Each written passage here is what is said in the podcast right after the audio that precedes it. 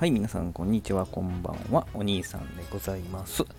えー、栄養素の亜鉛ってね、不足するといろいろ、支障をきたすみたいで、えー、亜鉛が豊富な食べ物といえば、やはり牡蠣でございますよね。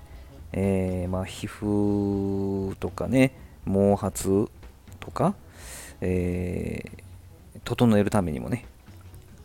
牡蠣を食べようと思ってね、まあ、いりごまとか豚のレバーとか、カタクチイワシとかにも豊富に含まれている亜鉛みたいなんですけど、飛び抜けて牡蠣がということでですね、えー、神戸三宮オイスターハウスというところで、えー、また一人、えー、ビールとともに牡蠣を食べるわけでございます。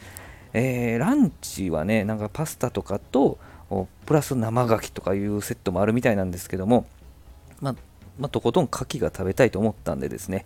えー、これ焼いてもらえますかって言ったらですね、これは生がおすすめですって言われてね、もったいないと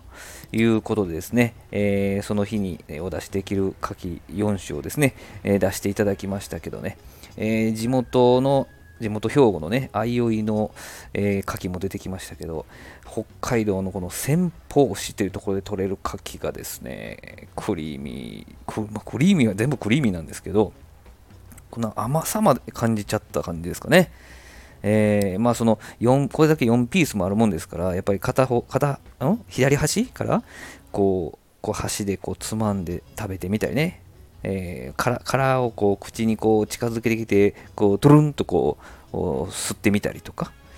えー、一気に食べずにこうちょっと半分でかじってみたりとかね、えー、そんな食べ方をね、えー、して味わったわけなんですけど、まあ、ポン酢をつけたりね、えー、レモンの風味レモン塩をつけたりとかして食べるものも美味しかったんですけど、えー、やっぱり、えー、牡蠣美味しいですよね。この4ピースで飽き足らずですね、やっぱり焼いても食べたいと思ったんで、えー、これも兵庫の室津、室津の牡蠣をですね、えー、焼いて、えー、いただきました。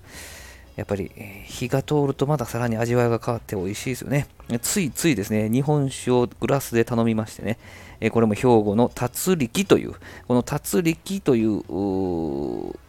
銘柄のお酒には、あの、オイスターっていう名前がありまして、いわゆる牡蠣に合うように、地元の牡蠣に合うようにですね、え作られた日本酒がありまして、それをグラスでいただきていただいてですね、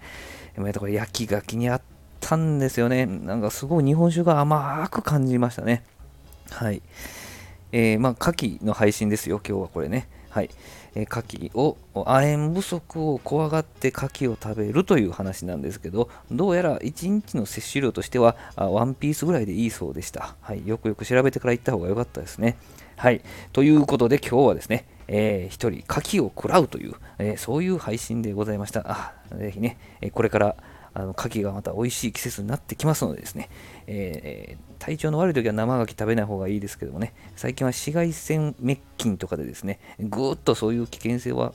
なくなってるんですけど、あくまでも滅菌でございますね。えー、でございますのでですね、え体調悪い時は、ちょっと調子悪いなの時は、あまり生では食さない方がいいとは思いますけども、えその辺に気をつけてですね、えー、牡蠣楽しんでいただけたらと思います。どうもありがとうございました。